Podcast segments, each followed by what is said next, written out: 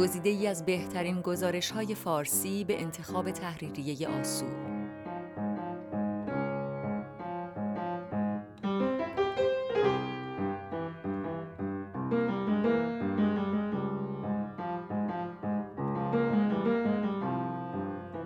در این مجموعه گزارش هایی از چند نسل از روزنامه نگاران و نویسندگان ایران را گرد آورده ایم که هر یک به خودی خود ناب و خواندنی است و در کنار هم سیر گزارش نویسی در صد سال گذشته مطبوعات ایران را نشان می دهد. آنچه خواهید شنید نوشته محمد بهمن بیگی است.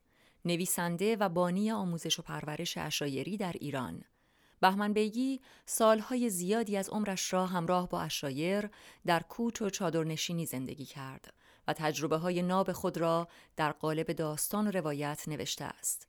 این گزارش بوی جوی مولیان از کتاب مشهور او بخارای من ایل من انتخاب شده که در سال 1368 به همت انتشارات آگاه منتشر شده بود. بوی جوی مولیان نوشته محمد بهمن بیگی من در یک چادر سیاه به دنیا آمدم. روز تولدم مادیانی را دور از کره شیری نگاه داشتند تا شیهه بکشد. در آن ایام اجنه و شیاطین از شیهه اسب وحشت داشتند. هنگامی که به دنیا آمدم و معلوم شد که به حمد الله پسرم و دختر نیستم، پدرم تیر تفنگ به هوا انداخت. من زندگانی را در چادر با تیر تفنگ و شیهه اسب آغاز کردم. در چهار سالگی پشت قاش زین نشستم. چیزی نگذشت که تفنگ خفیف به دستم دادند. تا ده سالگی حتی یک شب هم در شهر و خانه شهری به سر نبردم. ایل ما در سال دو مرتبه از نزدیکی شیراز میگذشت. دست فروشان و دورگردان شهر بسات شیرینی و حلوا در راه ایل می گستردند. پول نقد کم بود. من از کسانم پشم و کشک می گرفتم و دلی از عزا در می آوردم. مزه آن شیرینی های باد و باران خورده و گرد و غبار گرفته را هنوز زیر دندان دارم.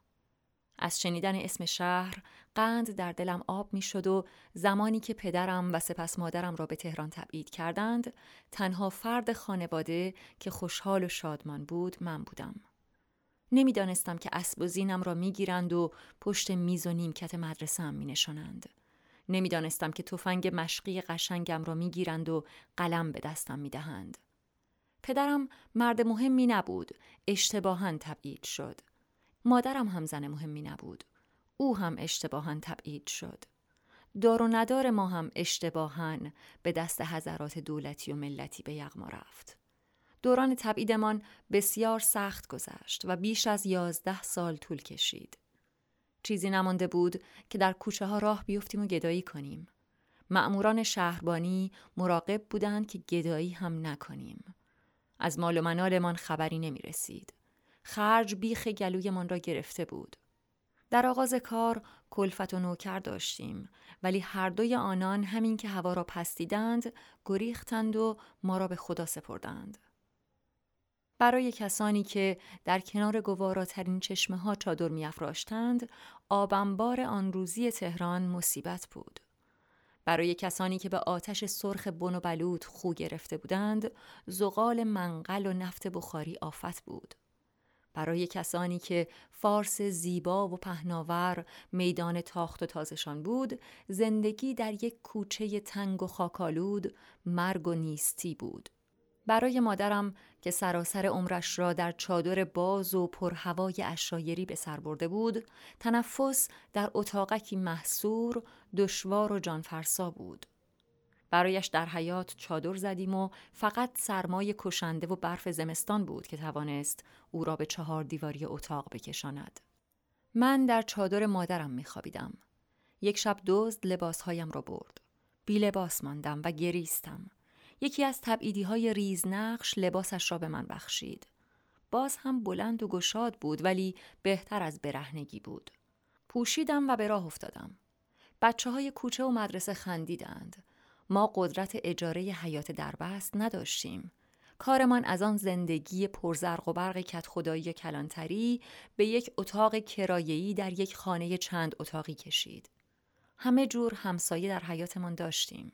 شیر فروش، رفتگر شهرداری، پیش خدمت بانک و یک زن مجرد.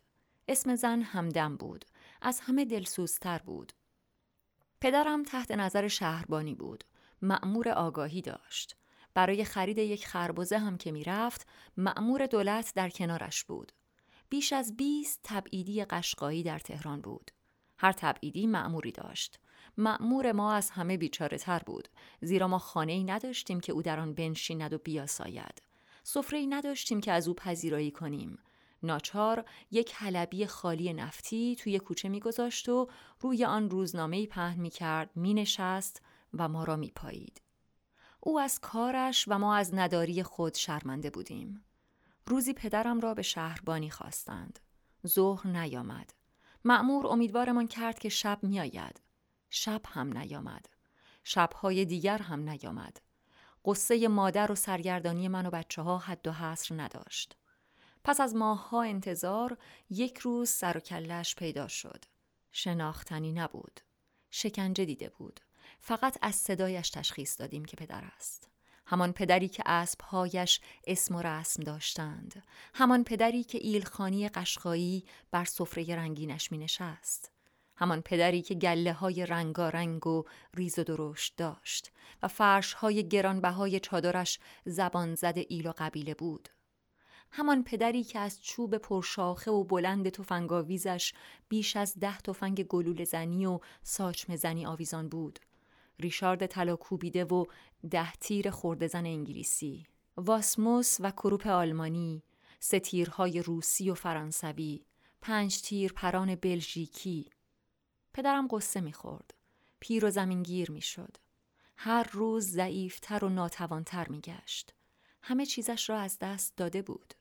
فقط یک دلخوشی برایش مانده بود. پسرش با کوشش و تلاش درس می‌خواند. من درس میخواندم. شب و روز درس میخواندم. به کتاب و مدرسه دلبستگی داشتم. دو کلاس یکی می‌کردم. شاگرد اول می‌شدم. تبعیدی ها، مأموران شهربانی و آشنایان کوچه و خیابان به پدرم تبریک می‌گفتند و از آینده درخشانم برایش خیالها می بافتند. سرانجام تصدیق گرفتم. تصدیق لیسانس گرفتم. یکی از آن تصدیق های پررنگ و رونق روز. پدرم لیسانسم را قاب گرفت و بر دیوار گچ فرو ریخته اتاقمان آویخت و همه را به تماشا آورد. تصدیق قشنگی به شکل مربع مستطیل بود. مزایای قانونی تصدیق و نام و نشان مرا با خطی زیبا بر آن نگاشته بودند. تصویر روتوش شدم با چشمهای خندان، کراوات آریتی، موهای سیاه در گوشه تصدیق می درخشید و قلب پدرم را از شادی و شعف لبریز می کرد. آشنایی در کوچه و محله نماند که تصدیق مرا نبیند و آفرین نگوید.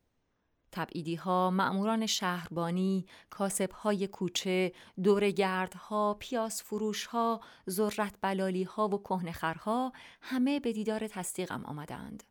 من شرم می کردم و خجالت می کشیدم ولی چاره ای نبود. پیرمرد دلخوشی دیگری نداشت. روز و شب با فخر و مباهات با شادی و غرور به تصدیقم مینگریست و می‌گفت جان و مالم و همه چیزم را از دست دادم ولی تصدیق پسرم به همه آنها می ارزد. دلخوشی پدرم منحصر به تصدیق نماند. روزی فرنگی زبان نفهمی از کوچه میگذشت و دنبال آدرسی میگشت. با ایما و اشاره می‌پرسید و به پاسخ نمی رسید. من به زبان آمدم و با مقداری فرانسه دست و پا شکسته راهنماییش کردم. قوقا شد. پدرم عرش را سیر کرد. روز دیگری من و پدرم به دیدار تبعیدی بیماری رفتیم. از پزشکی دارویی گرفته و خورده بود. ادرارش رنگ گردانده و سرخ شده بود.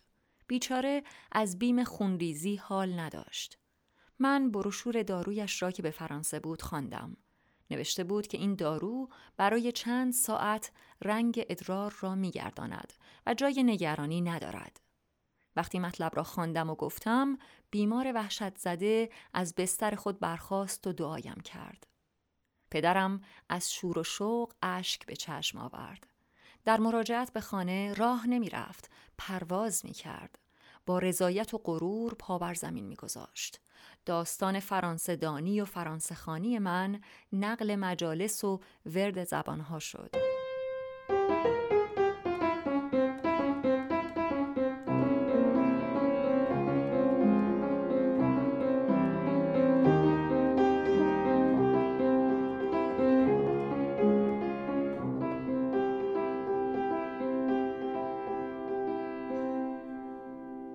عزیمت رضاشاه که قبلا رضاخان بود و بعدا هم رضاخان شد همه تبعیدی ها رها شدند و به ایل و اشیره بازگشتند و به ثروت از دست رفته و شوکت گذشته خود دست یافتند. همه بی تصدیق بودند به جز من. همهشان زندگی شیرین و دیرین را از سر گرفتند چشمه های زلال در انتظارشان بود. کوه های مرتفع و دشت های بیکران در آغوششان کشید. باز زین و برگ را بر گرده کهرها و کرندها نهادند و سرگرم تاخت و تاز شدند.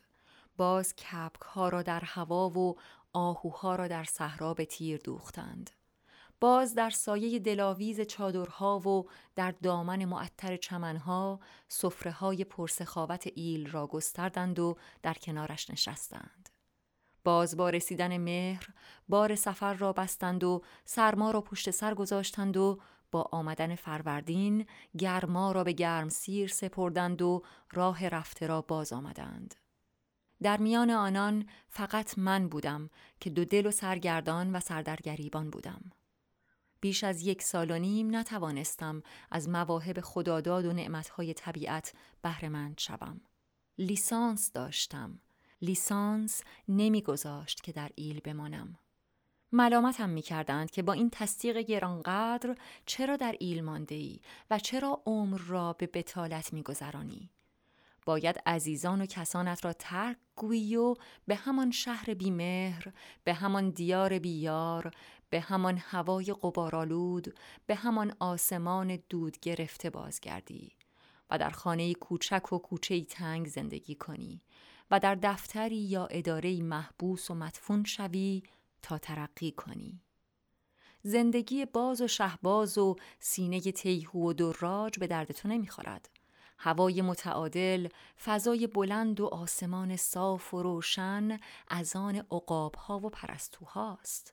تو تصدیق داری و باید مانند مرغکی در قفس در زوایای تاریک یکی از ادارات بمانی، بپوسی و به مقامات عالیه برسی. شماتتم می کردند و از نسل پیش سرگذشت امیرالله خان یکی از مردان وارسته و واقع بین ایل را به رخم می کشیدند که تحصیل کرد و انگلیسی آموخت ولی دعوت شرکت نفت را برای پست و مقام نپذیرفت. ترقی نکرد به درد کسی نخورد و به جایگاه والایی نرسید. چاره ای نبود. حتی پدرم که به رفاقت و همنشینی من سخت خو گرفته بود و یک لحظه تا به جداییم را نداشت گاه فرمان می‌داد و گاه التماس می کرد که تصدیق داری باید به شهر بازگردی و ترقی کنی. بازگشتم. از دیدار عزیزانم محروم ماندم. پدر پیر، برادر نوجوان و خانواده گرفتارم را درست در موقعی که نیاز داشتند از حضور و حمایت خود محروم کردم. درد تنهایی کشیدم. از لطف و صفای یاران و دوستان دور افتادم. به تهران آمدم. با بدنم به تهران آمدم ولی روحم در ایل ماند. در میان آن دو کوه سبز و سفید، در کنار آن چشمه نازنین، توی آن چادر سیاه، در آغوش آن مادر مهربان وسوسه موهوم ترقی این واژه دو پهلوی کشدار مانند شمشیری بران وجودم را به دو نیم کرده بود نیمی را در ایل نهادم و با نیم دیگر به پایتخت آمدم در پایتخت به تکاپو افتادم و با دانشنامه رشته قضایی حقوق به سراغ دادگستری رفتم تا قاضی شوم و درخت بیداد را از بیخوبون براندازم. دادیاری در دو شهر ساوه و دسفول پیشنهادم شد. از وظایف دادیار خبر داشتم. رسیدگی به خلاف و خیانت، پیگیری جنه و جنایت، تعقیب بزهکار و زانی، مجازات آدمکش و جانی. سری به ساوه زدم و درباره دسفول پرسجوی کردم. هر دو ویرانه بودند یکی آب و هوایی داشت دیگری آن را هم نداشت دلم گرفت و از ترقی عدلیه چشم پوشیدم و به دنبال ترقی های دیگر به راه افتادم تلاش کردم و آنقدر حلقه به درها کوفتم تا عاقبت از بانک ملی سر درآوردم و در گوشه یک اتاق پرکارمند صندلی و میزی به دست آوردم و به جمع و تفریق محاسبات مردم پرداختم. شاهین تیز بال افقها بودم، زنبوری توفیلی شدم و به کنج کندویی پناه بردم. خودم از کارم ناشاد و غمین بودم ولی در گوش ایل کلمه دهان پرکن بانک خوشاهنگ بود. صدای پول می‌داد. تنین طلا و خشخش اسکناس. خبر انتصابم قول و قبیله را تکان داد. همه شادمان شدند. شادمانتر از همه دلاک جوانی بود به نام زلفقار. زلفقار با دو تیغ دستدار سرتراشی، دو قیچی کوچک و بزرگ، یک آینه زنگ زده سنگی و چند لنگ قرمز راه راه که همه را در بخشه رنگ و رو رفته میپیچید و به کمر میبست، آرایش کت خدازادگان ایل را به عهده داشت. تیغهایش کند اما انگشتانش نیرومند بود. پوست کله مردم را می‌کند. دلاک جوان ایل از خبر ترقی و انتصاب من که هم بازی و هم سال سابقش بودم خورسند شده و پیام فرستاده بود که دیگر اسکناسهای ایران در دست توست باید بینیازم کنی بیچاره خبر نداشت که بانک از آن همه اسکناس فقط هزینه هفته ای از ما هم را می‌داد و بقیه مخارج را از همان گوسفندانی فراهم می کردم که در دو قدمی او می چریدند. بیش از دو سال در بانک ماندم و مشغول ترقی شدم. تابستان سوم فرا رسید. هوا داغ بود. شبها از گرما خوابم نمی برد. حیات و بهار خواب نداشتم. اتاقم در وسط شهر بود. بسات تهویه به تهران نرسیده بود. شاید هنوز اختراع نشده بود. خیس عرق می شدم. پیوسته به یاد ایل و تبار بودم. روزی نبود که به فکر ییلاق نباشم و شبی نبود که آن آب و هوای بهشتی را در خواب نبینم. در ایل چادر داشتم، در شهر خانه نداشتم. در ایل اسب سواری داشتم، در شهر ماشین نداشتم. در ایل حرمت و آسایش و کس و کار داشتم. در شهر آرام و قرار و غمخوار و اندوه گسار نداشتم. نامه ای از برادرم رسید لبریز از مهر و سرشار از خبرهایی که خوابشان را می دیدم. برف کوه هنوز آب نشده است. به آب چشمه دست نمی توان برد. شیر بوی جاشیر می دهد. ماست را با چاقو می بریم. پشم گوسفندان را گل و گیاه رنگین کرده است. بوی شبدر دوچین هوا را اطراگین ساخته است. گندم ها هنوز خوشه نبستند. صدای بلدرچین یک دم قطع نمی شود. جوجه کپک ها خط و خال انداختند. کپک دری در قله های کمانه فراوان شده است. مادیان قزل کر ماده سیاهی زاییده است. طوله شکاری بزرگ شده است. اسمش را به دستور تو پات گذاشتم. رنگش سفید است. خالهای هنایی دارد. گوشش آنقدر بلند است که به زمین می رسد. از مادرش بازیگوشتر است. پریروز برای کپک به قرداغ رفتم و پات را همراه بردم. چیزی نگذشت که در میان علفها و خارها بوی دلخواه خود را یافت. در کنار بوته سبزی ایستاد. تکان نخورد. چشم به ریشه گیاه دوخت. اندامش به لرزه افتاد. دست راست را بالا برد. ماه رخ رفت. فقط به زبان نیامد. فرصت پیاده شدن نداشتم. دهانه اسب را رها کردم و تفنگ را سر دست گرفتم. کپک نری به هوا رفت. به زمینش آوردم. لای گونها افتاد. پات رفت و به یک چشم برهم زدن پرنده را به دندان گرفت و آورد. دهانش به دستم نمی رسید. دو دست را بر رکاب گذاشت و کپک را به دستم سپرد. با کمک پات چندین کپک از تسمه بند زین آویختم و به خانه آمدم. بیا تا هوا تر و تازه است خودت را برسان. مادر چشم به راه توست. آب خوش از گلویش پایین نمی رود. نامه برادر با من همان کرد که شعر و چنگ رودکی با امیر سامانی آب جیهون فرو نشست ریگ آموی پرنیان شد بوی جوی مولیان مدهوشم کرد. فردای همان روز ترقی را رها کردم. پا به رکاب گذاشتم و به سوی زندگی روان شدم. تهران را پشت سر نهادم و به سوی بخارا بال و پر شدم بخارای من ایل من بود. ایل من قشقایی همچون دریاست. همچون دریا برقرار و پابرجاست. گاه فرو می نشیند و گاه می جوشد. گاه آرام می گیرد و گاه می خروشد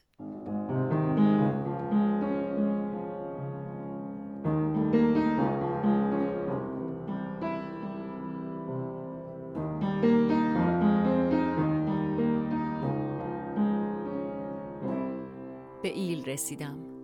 ایل همان بود که می‌خواستم و میپنداشتم. چادر پدرم بالای همان چشمه زلال و در میان همان دو کوه سبز و سفید افراشته بود. چادری بود سیاه و بزرگ بافته از موی بز با بیش از دهها دیرک سفید و بلند و چهل تناب پشمین و رنگین. شمال چادر باز بود و سه جانب دیگرش را آلاچیق قشنگی در آغوش کشیده بود. وسایل خانه به صورت دیواری زخیم در زل جنوبی چادر قرار داشت. طول دیوار و نیمی از ارتفاع آن را گلیم سرخ زیبایی پوشانده بود. در نیمه فوقانی این دیوار خوشنقش و نگار ردیف هایی از جاجیم ها و گلیم های تا کرده، مفرش ها و خورجین های انباشته، رخت خواب های به چادر شب پیچیده و بالش های خوشرنگ تا نزدیکی سقف چادر بالا رفته بود. نوک جوال های آزوقه و غلات بر شالوده کم ارزی از سنگ های صاف در حاشیه گلیم سراسری دیده می‌شد. کف چادر با قالی ها و گبه های چشم نواز و شاد ایلی فرش بود. در گوشه بیرونی چادر اجاق خانه روشن بود. جایی که عزیزترین گوشه چادر بود. کانون گرم خانواده و جایگاه محترم آتش بود. آتشی که عروسان پیش از ترک خانه پدر پیرامونش تواف می کردند و خاکسترش را می بوسیدند. آتشی که سوگندش نگهدار پیوندها و پیمانها بود. بر چنین آتشی کسانم هیزم ریختند و مشعل جشن افروختند و به شادمانی پرداختند. ایل در تیر رس پندها و اندرزهای حکیمانه نبود. موسیقی و هنر داشت. جشن کوچک پرشوری برپا گشت. میخ چادر کوچکم را کنار چادر بزرگ پدر بر زمین کوفتم. دیگر کرایه نشین نبودم. خانه‌ای به عظمت طبیعت داشتم. حیاتش دشتها و چمنهای فارس، دیوارهایش کوهها و تپه ها و بامش آسمان بلند و زلال آسمانی که شب نیز از بس ستاره داشت نورانی و روشن بود برای دیدار اسبها بیتاب بودم آفتاب روز دوم هنوز گرم نشده بود که به دیدارشان رفتم. استبل ما در کنار مزرعه شبدر با چادر خانه فاصله چندانی نداشت. پدرم به پرورش اسب شهرت داشت. اسبهایش از زیباترین اسبهای ایل بودند. به جز خان طایفه در شوری نظیر اسبهایش را کسی نداشت. زیبایی یکی از مادیانهای او زبان زد مردم بود. خان در شوری نیز چنین مادیانی نداشت. از دیدار اسبها دست خالی باز نگشتم. برادرم اسب کارآمد و پرورده خود را به من بخشید. برادرم یکی از دو سوار نامدار قشقایی بود. این اسب را برای سواری و شکار خود پرورده بود. اسبی بود سمن با چشم بینا و سم و ستون استوار که از ترین پیچ و خمها به نرمی مار و ماهی میپیچید. کوچکترین برآمدگی و فرو رفتگی زمین را از دور می‌دید و جز با اطمینان قدم بر سنگ و خاک نمیگذاشت. در راه چنان آرام و رهوار بود که می‌شد بر پشتش کتاب خواند. و در شکار چنان بیتاب و سریع بود که مثل تیری رها می شد. تیری هوشیار که مسیر و زاویه حرکت خودش و هدفش را می شناخت. من بر پشت این اسب رهوار سالهای بسیار فاصله ییلاق و قشلاقمان را که یکی در نزدیکی اصفهان و دیگری در خطه لارستان بود پیمودم. دیگر پیاده نبودم، بی مرکب نبودم، در بند خدمت دولت نبودم، گرفتار ترقی و شوکت نبودم و در کوچه ها و معابر به انتظار درشکه، تاکسی و اتوبوس نمی ایستادم. پدرم از بسته های سنگین کتاب هایم دریافت که قصد بازگشت ندارم. هنوز به یاد تصدیق و در آرزوی ترقی من بود. خواست زبان به شکوه گشاید ولی مادرم به رضایت و سکوتش واداشت. عشق مادری بی قید و شرط بود. محاسبات متداول در حریم پر احترام مهرش راه نداشت. ماندم. بیش از پنج سال بی آنکه رنگ شهر ببینم در چادر خانه و خانواده ماندم. بیش از پنج سال بر پشت زین عرض و طول فارس نازنین را زیر پا گذاشتم. سالهای بیتابستان، سالهای بیزمستان، سالهایی که فقط بهار و پاییز داشتند. بهارهای سبز و زمردین و پاییزهای زرد و زرین. از جاه و مقام، از رتبه و مرتبه، از ترقی و تعالی دست کشیدم و به خدمت خانواده درآمدم. پدرم پیرتر و ناتوانتر شده بود. جوان بودم، بار زندگی را بر دوش گرفتم. از تشریفات پرخرج کاستم. به شمار گله ها افسودم. ییلاق زیبا و حسدانگیزمان را از تجاوز زورمندان در امان داشتم و به جای قشلاق سابقمان که در سالهای تبعید از دست رفته بود قشلاق تازه‌ای دست و پا کردم قشلاق نبود. بهشتی بود جان پرور با دشتهای پرگل و گیاه بوته های شور و شیرین دامنه های پربرکت پوشیده از درختچه های بادام کوهی ارژن، چالی و تنگیز. با کوه های رفیع و خوشگردش پر از درختان بن و کتکم. قشلاق نبود. سفره بود کریم و گسترده برای پازنها و قوچها، آهوها و تیهوها، برای رمه و رمبان، برای شتر و ساربان و بیش از همه برای گوسفند و چوپان. اسای دست پدر شدم. مادرم را از غم جدایی فرزند رهاندم. به برادرم که نوجوان بود مجال جولان و تاخت و تاز دادم. از عزیزانم مهر دیدم و به همه مهر ورزیدم. در ایل ماندم. ایل در و دیوار نداشت. پنجره و حصار نداشت. با همه آشنا بودم. آشناتر شدم. دیگر غریب و بیگانه نبودم. بیار و یاور نبودم. بی کس و بی غمگسار نبودم.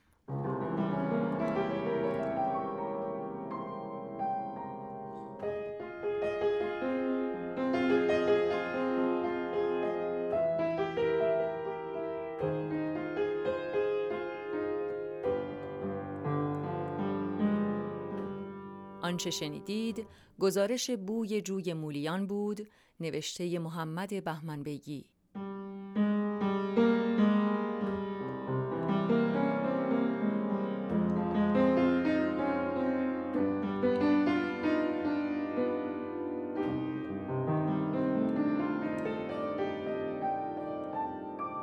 برای خواندن گزارش های این مجموعه به سایت آسو و همچنین برای شنیدن دیگر پادکست های آسو یا نسخه شنیداری مقالات ما به شبکه های اجتماعی و اپ های پادگیر به نشانی نشر آسو مراجعه کنید.